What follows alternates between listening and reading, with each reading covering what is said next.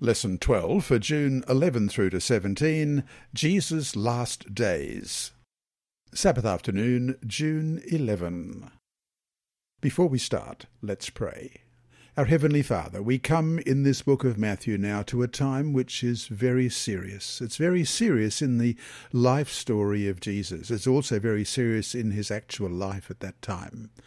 As we come to this period of his life where he makes that major decision for us. We pray that your Spirit will guide us, that our hearts may be opened, and that we may be blessed. We pray in Jesus' name. Amen. Our memory text this week is Matthew chapter 26 and verse 31. This very night you will all fall away on account of me. Let's read that again. Matthew 26 verse 31. This very night you will all fall away on account of me. In this lesson, Jesus is now entering the final moments before the cross. The world, even the universe, begins to face the most crucial moment in the history of creation. So many lessons can be derived from the events that we will look at this week. But as we read, let's focus on one freedom and free will. Look at how the various characters use the great and costly gift of freedom. Look at the powerful and even eternal consequences that arose from the use, one way or another, of this gift. Peter, Judas, and the woman with the alabaster box all had to make choices. But most important of all, Jesus too had to make choices, and the greatest one was to go to the cross, even though his human nature had cried out against it as he said in Matthew 26:39, "O my Father, if it is possible, let this cup pass from me. Nevertheless, not as I will, but as you will." The irony is incredible. The gift of free will that we had abused through Jesus to this very moment, where Jesus, using his own free will, had to choose whether or not to save us from the destruction that our abuse of free will would otherwise have brought us.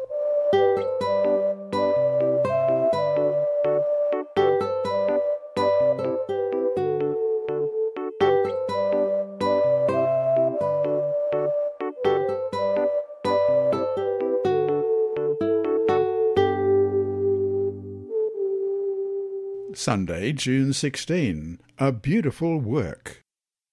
We are now entering the last days of Jesus' life on earth. He has yet to go to the cross, has yet to be resurrected, and has yet to reveal himself fully as the crucified and risen Saviour of the world. However much those who followed Jesus loved him and appreciated him, they still had so much to learn about who he was and all that he would do for them. Looking back, with the entirety of the Bible at our disposal, and especially Paul's powerful explanations of the atoning death of Jesus, we know so much more about what Jesus was going to do for us than his followers did at the time of this story. Question. With this background in mind, read Matthew chapter 26, verses 1 through to 16. What is the significance of this expensive gift, and what should it teach us about how we should relate to Jesus.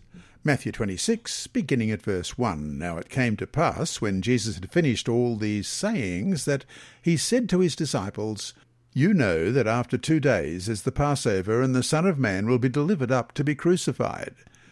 Then the chief priests, the scribes, and the elders of the people assembled at the palace of the high priest, who was called Caiaphas, and plotted to take Jesus by trickery and kill him. But they said, not during the feast, lest there be an uproar among the people.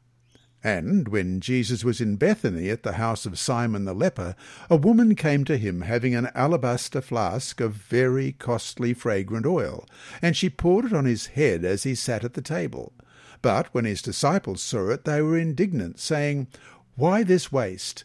For this fragrant oil might have been sold for much and given to the poor. But when Jesus was aware of it, he said to them, why do you trouble the woman? For she has done a good work for me. For you have the poor with you always, but me you do not always have. For in pouring this fragrant oil on my body, she did it for my burial. Assuredly I say to you, wherever this gospel is preached in the whole world, what this woman has done will also be told as a memorial to her. Then one of the twelve, called Judas Iscariot, went to the chief priests and said, What are you willing to give me if I deliver him to you? And they counted out to him thirty pieces of silver. So from that time he sought opportunity to betray him. Notice how Matthew places the story of Jesus' head being anointed, which probably happened prior to the triumphal entry, within the growing plot to kill him. While some of his own people were planning to do him harm, this woman poured out unrestrained love and devotion upon him with her alabaster flask of very costly fragrant oil. While the disciples were lamenting the waste, Jesus called what she did a beautiful work.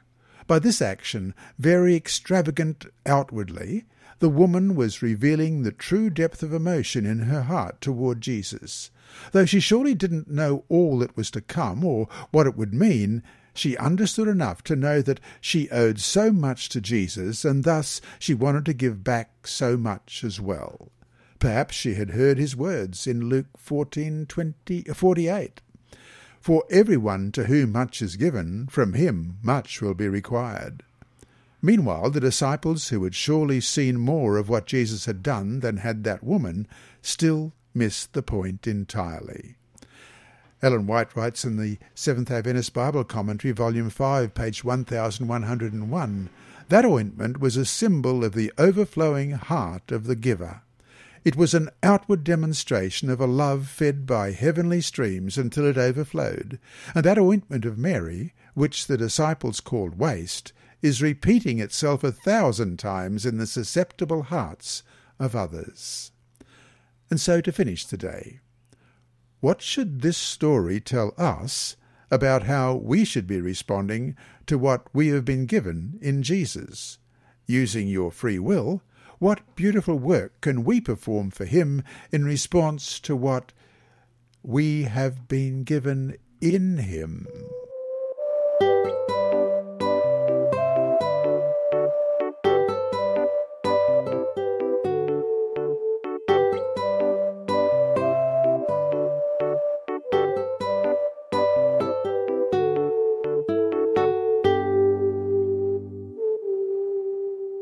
Monday, June 13, the New Covenant. Question. Read Matthew chapter 26 verses 17 to 19. Why is it so significant that this was the time of the Passover? Also, we'll look at Exodus 12 verses 1 to 17 and 1 Corinthians 5 verse 7. Well, first of all, Matthew chapter 26, beginning at verse 17. Now on the first day of the feast of unleavened bread, the disciples came to Jesus, saying to him, Where do you want us to prepare for you to eat the Passover? And he said, Go into the city to a certain man, and say to him, The teacher says, My time is at hand. I will keep the Passover at your house with my disciples. So the disciples did as Jesus had directed them and they prepared the Passover. Let's compare that with Exodus chapter 12, verses 1 to 17. Now the Lord spoke to Moses and Aaron in the land of Egypt, saying, This month shall be your beginning of months. It shall be the first month of the year to you. Speak to all the congregation of Israel, saying, On the tenth of this month every man shall take for himself a lamb according to the house of his father, a lamb for a household. And if the household is too small for the lamb, let him and his neighbour next to his house take it according to the number of persons. According to each man's need you shall make your count for the lamb. Your lamb shall be without blemish, a male of the first year. You may take it from the sheep or from the goats. Now you shall keep it until the fourteenth day of the same month. Then the whole assembly of the congregation of Israel shall kill it at twilight. And they shall take some of the blood, and put it on the two doorposts, and on the lintel of the houses where they eat it. Then they shall eat the flesh on that night, roasted in fire, with unleavened bread, and with bitter herbs they shall eat it. Do not eat it raw, nor boiled at all with water, but roasted in fire, its head with its legs and its entrails. You shall let none of it remain until morning, and what remains of it until morning you shall burn with fire and thus you shall eat it. with a belt on your waist, your sandals on your feet, and your staff in your hand. So you shall eat it in haste. It is the Lord's Passover. For I was for I will pass through the land of Egypt on that night, and will strike all the firstborn in the land of Egypt, both man and beast, and against all the gods of Egypt I will execute judgment. I am the Lord. Now the blood shall be a sign for you on the houses where you are. And when I see the blood, I will pass over you, and the plague shall not be on you to destroy you when I strike the land of Egypt. So this day shall be to you a memorial, and you shall keep it as a feast to the Lord throughout your generations. You shall keep it as a feast by an everlasting ordinance. Seven days you shall eat unleavened bread. On the first day you shall remove leaven from your houses. For whoever eats leavened bread from the first day until the seventh day, that person shall be cut off from Israel. On the first day there shall be a holy convocation, and on the seventh day there shall be a holy convocation for you. No manner of work shall be done on them, but that which every one must eat, that only may be prepared by you. So you shall observe the feast of unleavened bread, for on this same day I have brought your armies out of the land of Egypt. Therefore you shall observe this day throughout your generations as an everlasting ordinance. And 1 Corinthians chapter 5 and verse 7. Therefore purge out the old leaven, that you may be a new lump, since you truly are unleavened. For indeed Christ our Passover was sacrificed for us. The story of the Exodus is, of course, a story of redemption, of deliverance, a work that God does for those who could not do it for themselves. What an appropriate symbol for what Jesus was soon to do for us all. Question. Read Matthew chapter 26, verses 26 to 29. What is Jesus saying to his disciples? And what do these words mean for us now? Matthew 26, beginning at verse 26. And as they were eating, Jesus took bread, blessed, and broke it, and gave it to the disciples, and said, Take, eat, this is my body. Then he took the cup, and gave thanks, and gave it to them, saying, Drink from it, all of you. For this is my blood of the new covenant, which is shed for many for the remission of sins. But I say to you, I will not drink of this fruit of the vine from now on until that day when I drink it new with you in my Father's kingdom. Jesus was pointing them to the deeper meaning of the Passover. Deliverance from Egypt was a wonderful manifestation of the lordship and power of God, but in the end it wasn't enough. It wasn't the redemption that the Hebrews or any of us really needed. We need the redemption that is in Jesus, eternal life as it says in Hebrews 9:15, and for this reason he is the mediator of the new covenant by means of death for the redemption of the transgressions under the first covenant, that those who are called may receive the promise of the eternal inheritance. Jesus points them to the real meaning of the wine, the real meaning of the bread. They were all pointing to his death on the cross. Thus, unlike the animal sacrifices that pointed forward to the death of Jesus, partaking in the communion service points us back to it. In each case, the emblems point us to Jesus on the cross. And yet, the cross doesn't end the story.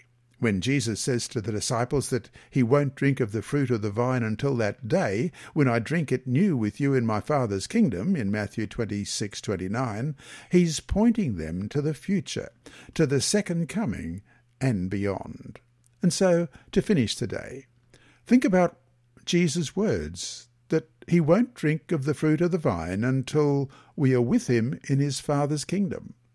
What does this say about the kind of intimacy we shall have with Him. How can we learn to experience that intimacy with Him now?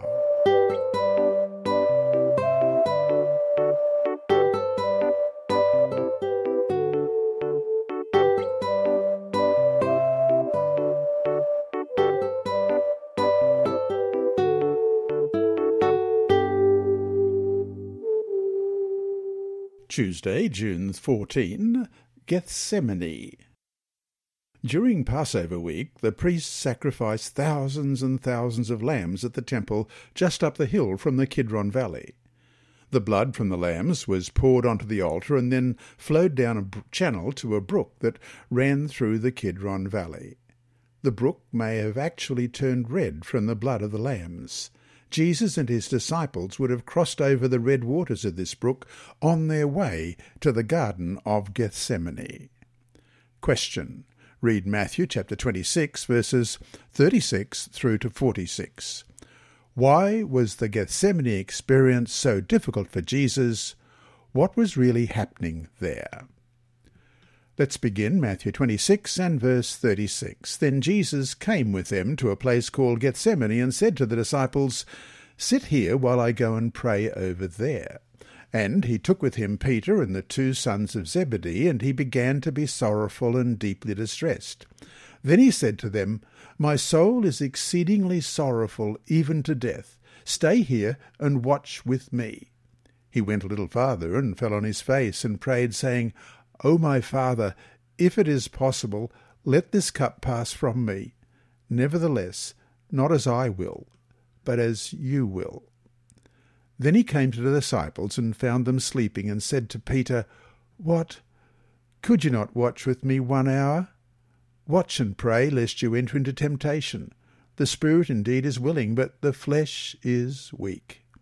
Again, a second time, he went away and prayed, saying, O my Father, if this cup cannot pass away from me unless I drink it, your will be done. And he came and found them asleep again, for their eyes were heavy. So he left them, went away again, and prayed the third time, saying the same words. Then he came to his disciples and said to them, Are you still sleeping and resting? Behold, the hour is at hand, and the Son of Man is being betrayed into the hands of sinners.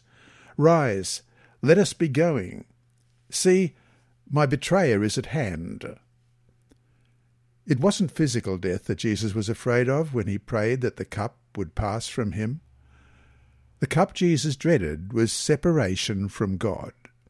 Jesus knew that to become sin for us, to die in our stead, to bear in himself the wrath of God against sin, he would have to be separated from his Father. Violation of God's holy law was so serious that it demanded the death of the perpetrator. Jesus came precisely because he was going to take that death upon himself in order to spare us from it. This is what was at stake for Jesus and for us. From the Desire of Ages, page 687 and 690, we read With the issues of the conflict before him, Christ's soul was filled with dread of separation from God. Satan told him that if he became the surety for a sinful world, the separation would be eternal. He would be identified with Satan's kingdom and would never more be one with God the awful moment had come. That moment which was to decide the destiny of the world. The fate of humanity trembled in the balance. Christ might even now refuse to drink the cup apportioned to guilty man. It was not yet too late. He might wipe the bloody sweat from his brow and leave man to perish in his iniquity. He might say, Let the transgressor receive the penalty of his sin, and I will go back to my Father. Will the Son of God drink the bitter cup of humiliation and agony? Will the innocent suffer the consequences of the curse of sin to save the guilty? End of quote.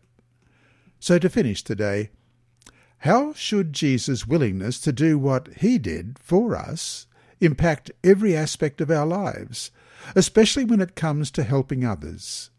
How can we learn to model better the character of Jesus in our lives.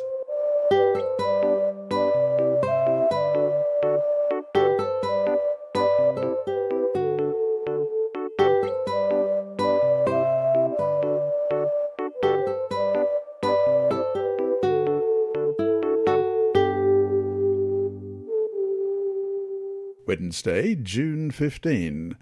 Judas sells his soul. How sad the story of Judas. Had he died before his last journey to Jerusalem, he might have been among sacred history's most venerated heroes. Church buildings could have been named after him. Instead, his name is forever linked to betrayal and treachery. Question. Read John chapter 6 verse 70 and Luke 22 verse 3. How do they help to explain the actions of Judas? John 6 verse 70. Jesus answered them, Did I not choose you, the twelve, and one of you is a devil? And Luke 22 verse 3. Then Satan entered Judas, surnamed Iscariot, who was numbered among the twelve. Of course, blaming Satan for what Judas did is fine, but it raises the question what was it about Judas that enabled the devil to lead him to such treachery?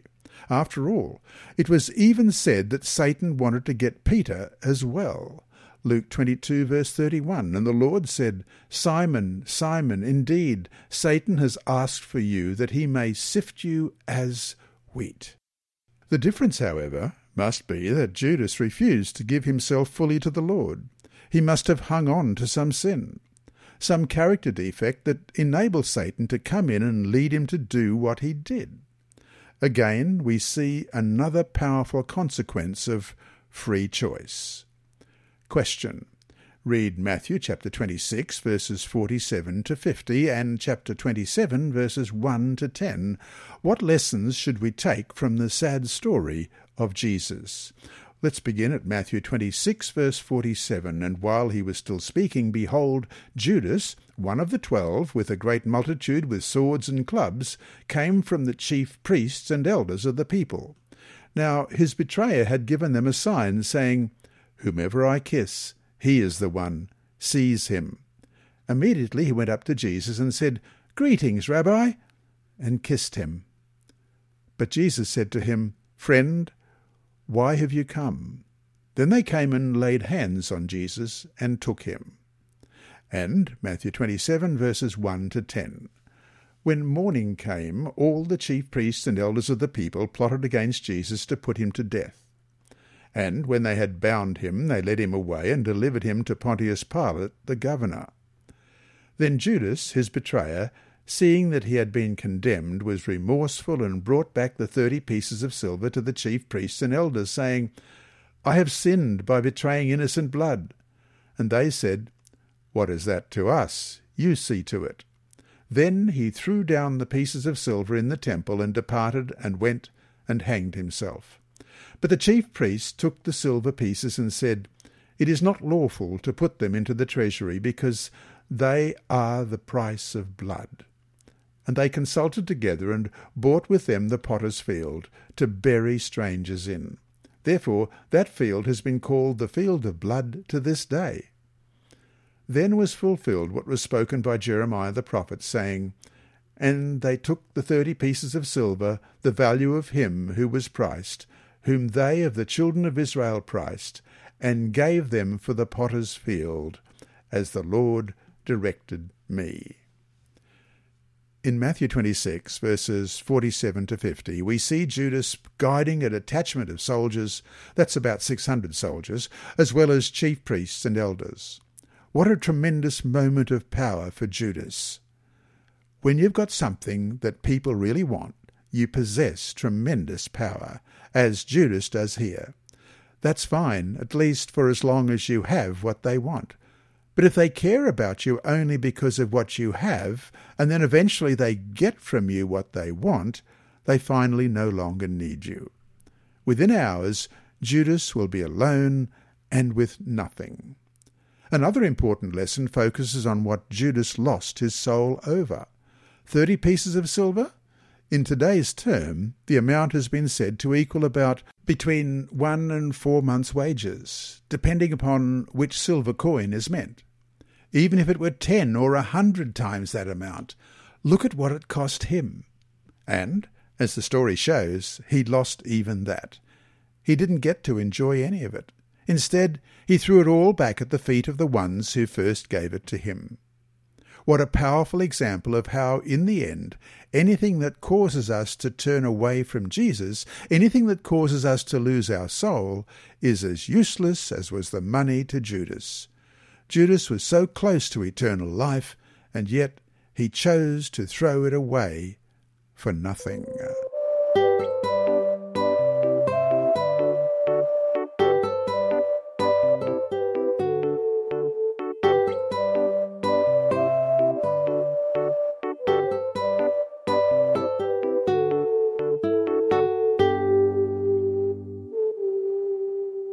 Thursday, June 16. Peter's denial. Jesus knew beforehand about Judas's free will decision to betray him, one of the many instances in the Bible showing that God's foreknowledge of our free choices in no way infringes upon the freedom of those choices. And he knew not only of Judas's betrayal, but also that Peter, despite all his bravado, would at the crucial moment flee and then deny him. Question. Read Matthew chapter 26, verses 51 to 75. Why do you think Peter denied Jesus? Matthew 26, beginning at verse 51. And suddenly one of those who were with Jesus stretched out his hand and drew his sword, struck the servant of the high priest, and cut off his ear. But Jesus said to him, Put your sword in its place, for all who take the sword will perish by the sword. Or do you think that I cannot now pray to my Father, and he will provide me with more than twelve legions of angels? How then could the Scriptures be fulfilled that it must happen thus? In that hour Jesus said to the multitudes, Have you come out as against a robber with swords and clubs to take me? I sat daily with you teaching in the temple, and you did not seize me. But all this was done that the Scriptures of the prophets might be fulfilled. Then all the disciples forsook him and fled.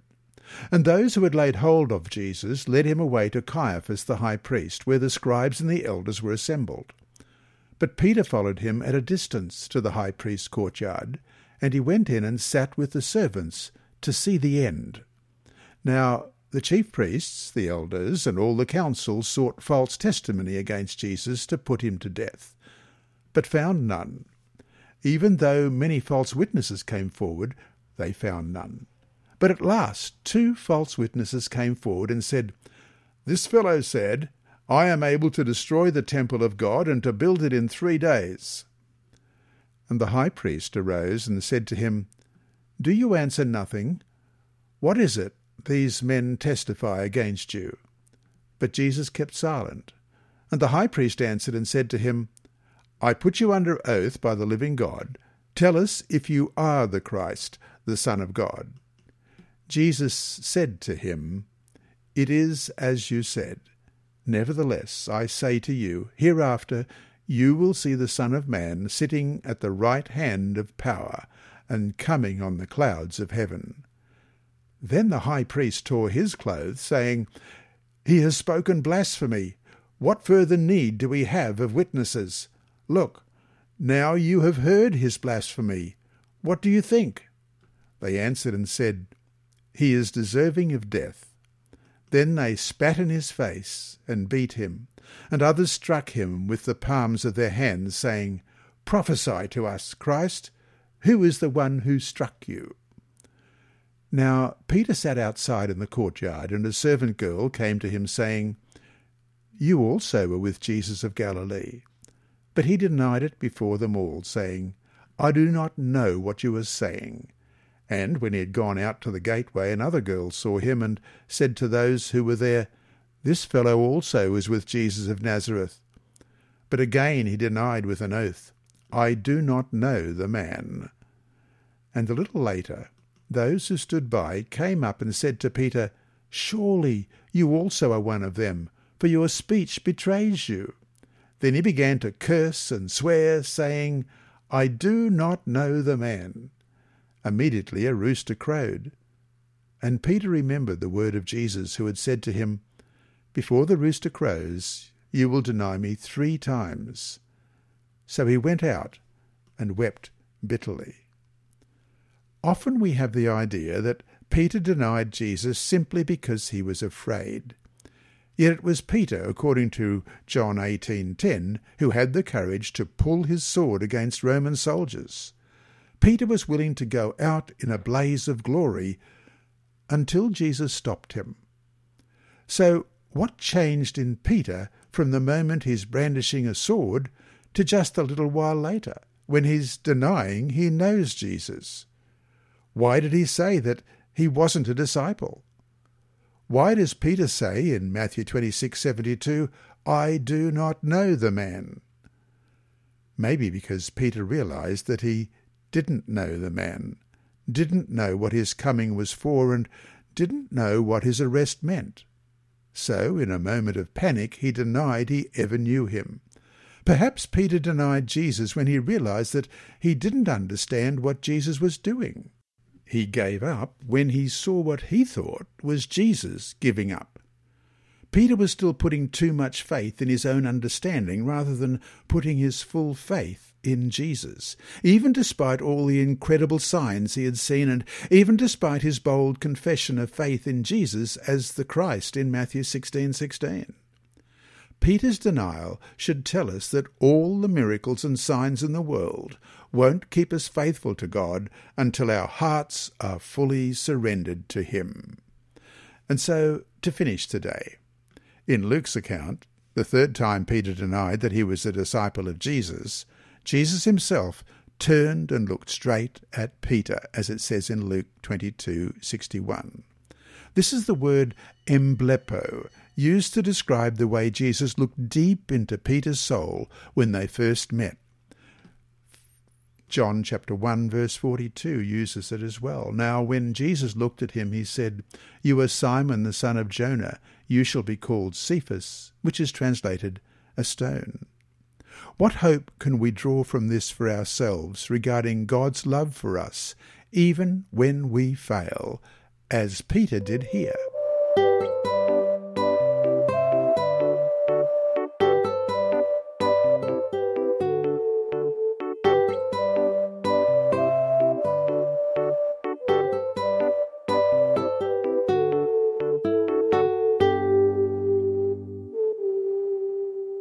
Friday, June 17. In 1959, two hoodlums entered a home in Kansas and murdered two teenage children and their parents. Before the killers were found, the brother of the murdered father wrote this letter to the local paper, and it's from Truman Capote in Cold Blood, page 124. There is much resentment in this community.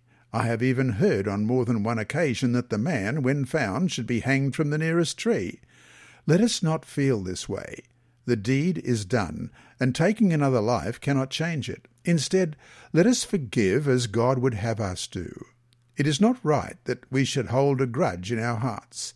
The doer of this act is going to find it very difficult indeed to live with himself. His only peace of mind will be when he goes to God for forgiveness. Let us not stand in the way, but instead give prayers that he may find his peace. End of quote. Putting aside questions about capital punishment, we can see here a powerful expression of the kind of grace that Christ offers to us all. Even after Peter's inexcusable denial, Christ forgave him and entrusted him with the work of winning souls. As we read in Desire of Ages, page 713, Peter had just declared that he knew not Jesus, but he now realized with bitter grief how well his Lord knew him, and how accurately he had read his heart, the falseness of which was unknown even to himself. He knew what was in Peter even before Peter knew, and he knew what Peter would do even before Peter knew, and yet his love and grace remained constant despite Peter's having no one to blame but himself for his actions. As we deal with people who make similar mistakes, how crucial that we learn to extend grace to them just as we would wish it for ourselves. And that brings us to our two discussion questions. One, every story of conversion, wrote C.S. Lewis, is the story of a blessed defeat. What does that mean? How have you experienced what this defeat is? And what is defeated and what wins? And question two. In the story of Jesus in Gethsemane, Jesus asks that the cup pass from him, but only if it is possible. What does this imply other than that if humanity were to be saved, Jesus would have to give up his life. Why? Why was the death of Jesus, the sin bearer, absolutely essential? Why couldn't there have been another way for God to solve the problem of sin in the light of the great controversy?